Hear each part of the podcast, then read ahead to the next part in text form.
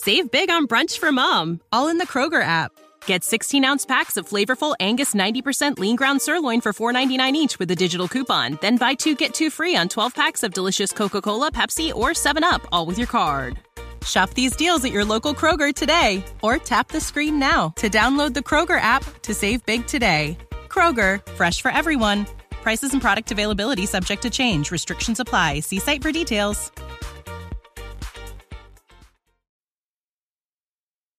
Hey, cuz, welcome to the next episode of How Good It Is, the show that takes a closer look at songs from the rock and roll era and we check out some of the stories behind those songs. And this week in the Southern Studio, we've got blood, sweat, and tears on the turntable. Oh, can somebody clean that up? How good it is. Before we get rolling, I'm going to ask you to please consider supporting the show as a patron. My current cadre of patrons help pay for the new theme music you just heard, and I thank you all so very much for that.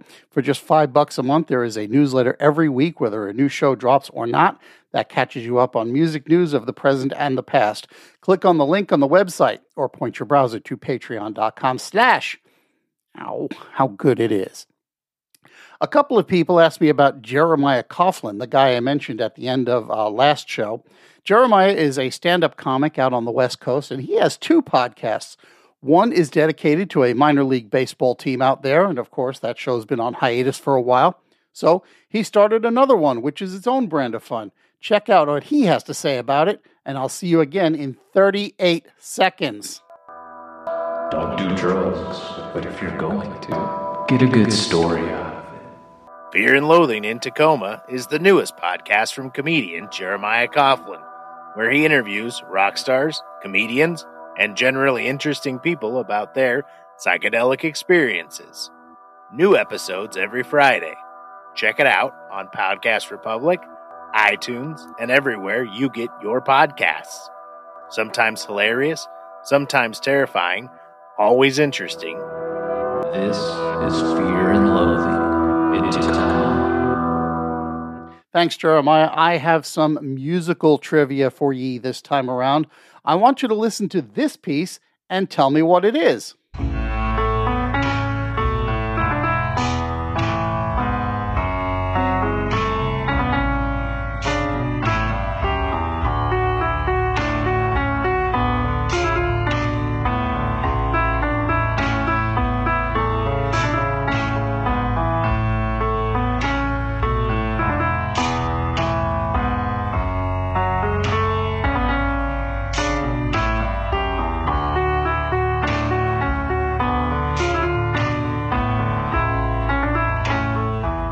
Got that? Just tell me the significance of that bit of music. Easy one, right?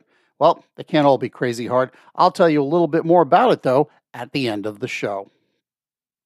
Today we're looking at And When I Die, one of three singles off of Blood, Sweat, and Tears' second album. But if you know anything about this show, well, you know we're going to dial back the clock just a little bit more than you expect.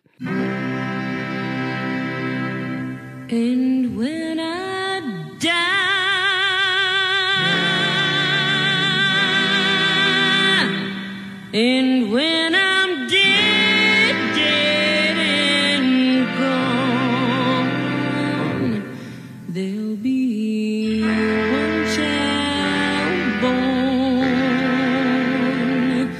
and a world to carry on, to carry on.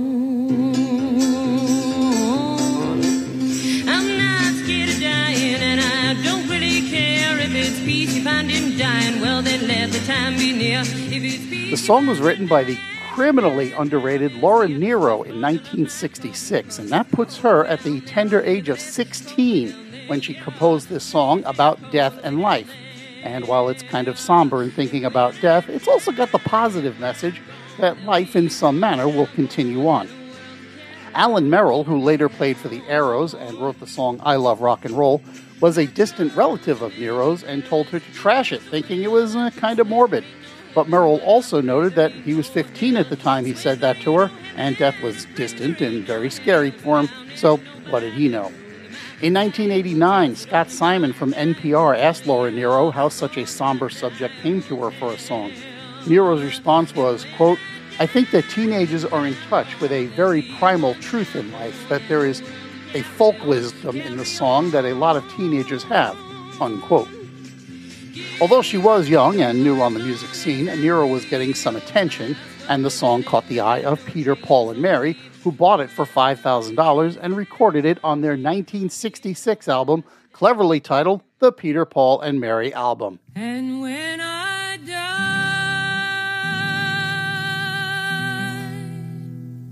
and when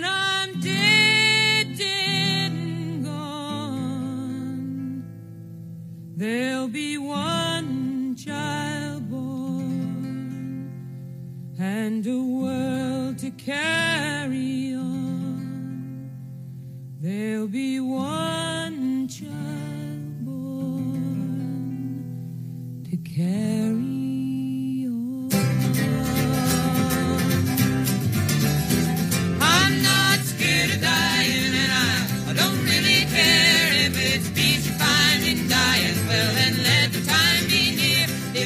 far as I can tell, it was Nyro's first big sale, although she herself recorded a few songs around the same time that turned out to be big hits for other artists.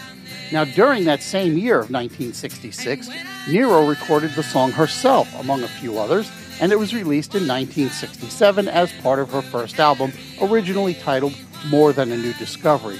That album was reissued in 1969 as the first songs, with the same track list but in a different order. So, unless you're a collector, it's not worth your while to buy one album if you already have the other. And When I Die was in the middle of side one on More Than a New Discovery, but it closed out side two and therefore the entire album on the first songs. So while Nyro recorded it first, Peter, Paul, and Mary released it first. So, with all that in mind, let's move on to Blood, Sweat, and Tears.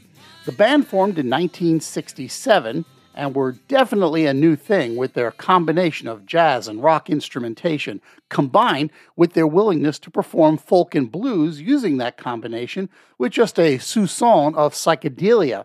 Blood, Sweat, and Tears essentially laid down the foundation for jazz fusion without actually being part of that genre. But after the first album, The Child is Father to the Man, was released, the various members began to manifest some uh, artistic differences that resulted in several of them leaving. Founding members Bobby Colomby and Steve Katz began to put together another band with the same name and considered several people to replace original lead singer Al Kooper. Among the people they considered were Alex Chilton, who had recently left the box tops, Stephen Stills, and, surprise, Laura Nyro. Why was Nyro even considered? Well, it turns out she was dating the bass player, Jimmy Fielder, and hung out with the band a lot during rehearsals. But the story goes that Judy Collins, who knew that Katz and Colomby were looking for a vocalist, heard David Clayton Thomas performing at a club in New York City and nudged them into seeing him play. The second album, released in December of 1968 entitled simply Blood, Sweat, and Tears, had more of a pop sensibility to it than the previous album and also fewer compositions by the band members, and it was an unqualified success. It was so successful, in fact, that the band was invited to play at Woodstock, a fact that most people forget because there's almost nothing recorded from their performance. Blood, Sweat, and Tears went on at 1.30 on Sunday night between Johnny Winter and Crosby, Stills, Nash & Young, but the band's manager, Bennett Glotzer, demanded that they get paid for the appearance immediately, and when that request was denied, Glotzer insisted that the recording equipment be stopped. As a result, there's only a short segment of their first song that made it onto the tapes.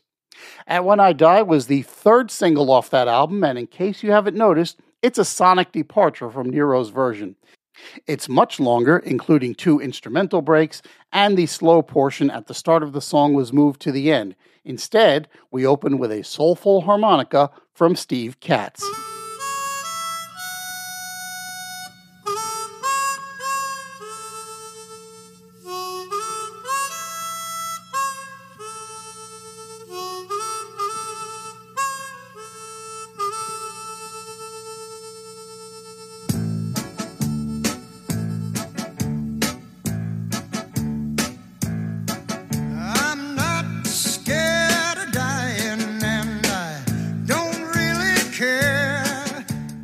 Now, there are two different versions of the song in the sense that there is an album version and a single version. The album version has, as I mentioned, the two instrumental breaks. One features an electric piano, and the other is more horn prominent, along with the use of temple blocks, which give that segment the sound of a cowboy song. Now, where did that come from, you may ask? And I'm glad you did. Remember, I said that the band's lineup changed dramatically after the first album. Dick Halligan played trombone on the first album, but he moved into the keyboard position afterward. However, he arranged the horn section on several songs on the album, including And When I Die. Halligan has said that he was reaching for a bit of a light comedy version of the song, but with an Aaron Copland kind of feel. Now, on the single, the horns and blocks version is cut out, but the other thing they've done for the single is that the pauses between the chorus and the verses is actually shorter on the single version. The single was released long after the album in September of 1969, and just like the two that preceded it, You've Made Me So Very Happy and Spinning Wheel, it spent 13 weeks on the Billboard Hot 100 and it topped out at number two, blocked from the top spot by the Beatles' double A single Come Together and Something. It did, however, reach number one in Canada, and it is worth noting that the week And When I Die reached number two, there were two other Laura Nyro compositions in the top 10. Wedding Bell Blues by the Fifth Dimension was at number three, and Three Dog Night's version of Eli's Coming was in the number 10 position.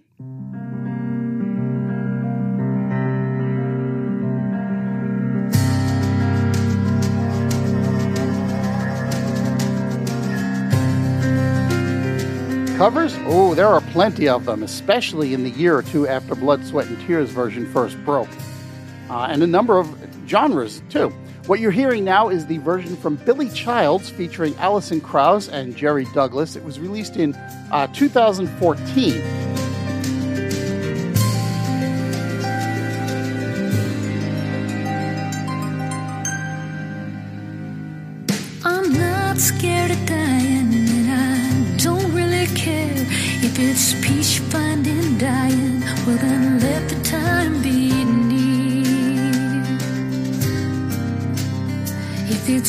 It's you find in dying, when dying time is near. This appears on a Nyro tribute album from that year, uh, but perhaps the better known of the more recent covers would be this one.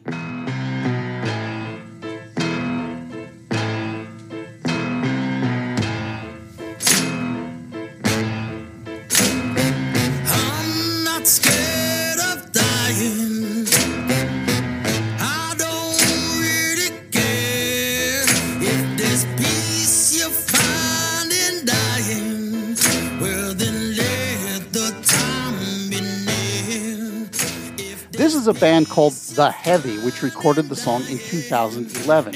This recording was commissioned by the producers of the HBO show True Blood and used in the fourth season finale that year. So far as I know, the only place you can find it is on the show's third soundtrack album. And let me share one more with you just because it's kind of cool. This next sample you're going to hear is the Student Society in Trondheim, Norway. So it's a bunch of teenagers. They're singing the song a cappella. This is from 2011. They're working from the Blood, Sweat, and Tears version, even to the point of maybe imitating David Clayton Thomas's pronunciation in some spots.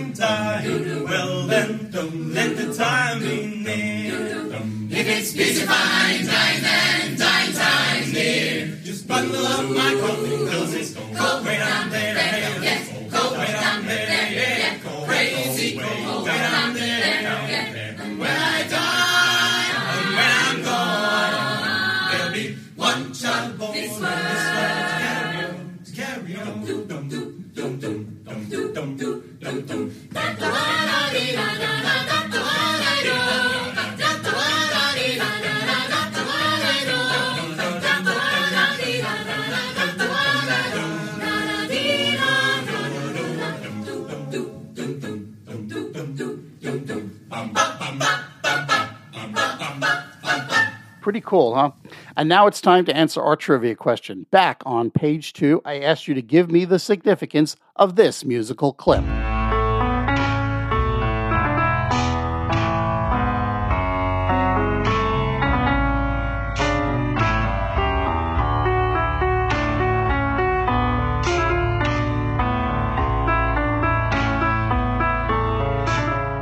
Now, of course, you might recognize the melody as being the bridge to the Beatles song In My Life, but what you may not realize is, is that what you're listening to is the bridge to In My Life. You see, the Beatles recorded this song on October 18th, 1965, but the only thing they didn't have something for was the bridge. Uh, John Lennon knew only that he wanted something Baroque sounding there, and that's pretty much what he asked George Martin to do. So Martin wrote a piano piece inspired by Bach, but he realized that as good as he was, he couldn't play it at the song's tempo. So he recorded the solo with the tape running at half speed, which, when played back at normal speed, bumped it up to, up to double speed and an octave higher, which made it sound like a harpsichord.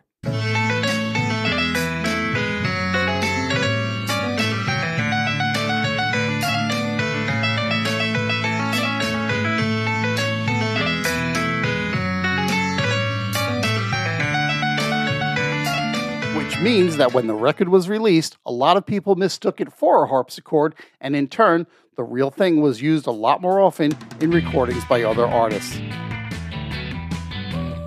And that, my friend, is a full lid on another edition of How Good It Is. If you are enjoying the show, please take the time to share it with someone and maybe even leave a rating somewhere. And now you can support the show over at patreon.com slash how good it is. If you want to get in touch with the show, you can email me at howgoodpodcast at gmail.com or you can follow the show on Twitter or Instagram at howgooditis. You can also visit, like, and follow the show's Facebook page at facebook.com slash howgooditispod or you can check out the show's website, howgooditis.com, where you just might find a few extra bits. Thank you, as usual, to Podcast Republic for featuring the show. And next time around, we're going to find out how good it is when we go riding in cars. Thanks for listening. I'll talk to you next time. How good it is. Save big on brunch for mom, all in the Kroger app. Get 16 ounce packs of flavorful Angus 90% lean ground sirloin for $4.99 each with a digital coupon. Then buy two get two free on 12 packs of delicious Coca Cola, Pepsi, or 7UP, all with your card. Shop these deals at your local Kroger today or tap the screen now to download the Kroger app to save big today. Kroger, fresh for everyone. Prices and product availability subject to change. Restrictions apply. See site for details.